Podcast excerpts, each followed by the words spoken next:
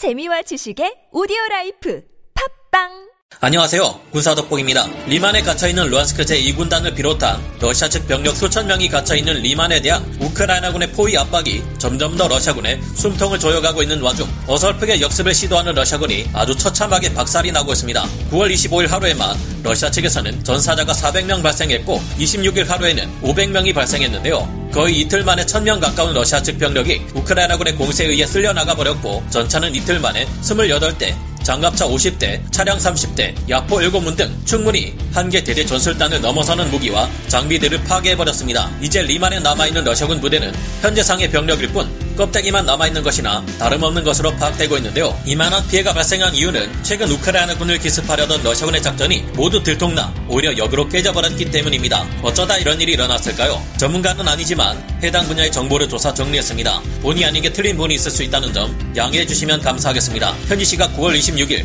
여러 OSINT 보도에 따르면 최근 우크라이나군은 오스킬강을 도하한 이후 일방적으로 러시아군을 몰아붙여 왔다가 지난 주말인 24일에서 25일 동안 리만을 공격하러 들어가기보다 리만 북부 및 남부, 동부 지역의 병력을 배치시켜 포위망을 형성하는 데 집중했는데요. 러시아 측에서도 리만을 버리지 않았는지 이전에 공군 기대를 출격시킨 것에 이어 이번에는 기갑 부대를 투입시켰습니다. 러시아군 측에서는 루안스크주 북부 지역에서 재편성을 마친 제90 근위 전차 사단과 제144 근위 차량과 소총 사단에서 차출된 대대 전술단 전력들을 리만 방면으로 긴급 투입했는데요. 이들은 개전 이전에만 해도 러시아의 최정예 부대였지만 북부 전선과 동부 돈바스 전선에서 패전을 반복했고 재편성을 워낙 여러 번 거치다 보니 사실 전투력이 급감한 상태입니다. 하지만 어쨌거나 이번에 차출된 이 병력들은 남아있는 장비와 병력들 중 최대한 쓸만한 장비와 병력을 최대한 쥐어짜는 것들이었다고 하는데요. 이들은 대담하게도 오스킬강 동부 지역에서부터 투입되어 쿠피안스크를 지나 오스킬강 동쪽의 강한로를 통해 남쪽으로 내려오는 우크라이나군의 측면에서 기습 공격을 감행하려는 계획을 세웠습니다.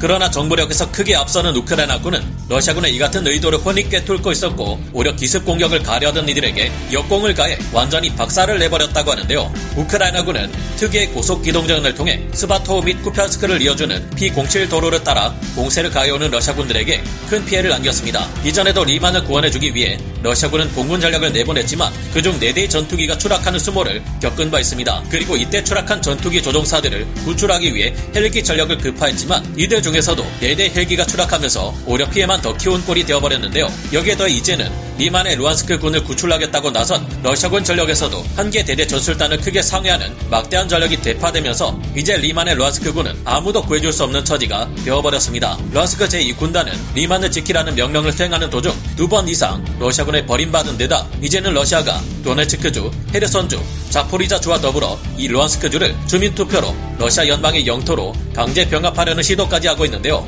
말이 투표지 사실상 무슨 부정을 저지를지 알 수 없는 상태입니다. 루안스크 행정청장이 현지 시각 9월 26일 밝힌 바에 따르면 루안스크 지역 주민 수를 모두 합친 것보다 투표 용지가 더 많다고 하는 것을 보니 절대 이 투표가 합법적으로 이루어지고 있지 않은 것은 분명합니다. 이 같은 억지 투표에 의해 루안스크주가 러시아 연방 영토로 병합되면 이를 수복하기 위해 우크라이나군이 공세를 가해올 경우 우리의 영토인 루안스크가 공격받았으니 충분히 핵무기를 사용할 명분이 된다는 억지를 부리려 하고 있습니다. 이쯤 되면 루안스크 군 전체가 들고 일어나 총무리를 러시아 쪽으로 돌리는 것도 나쁘지 않은 선택이지 않을까 생각해 봅니다. 여러분은 어떻게 생각하시나요? 오늘 군사 돋보기 여기서 마치고요. 다음 시간에 다시 돌아오겠습니다. 감사합니다. 영상을 재밌게 보셨다면 구독, 좋아요, 알림 설정 부탁드리겠습니다.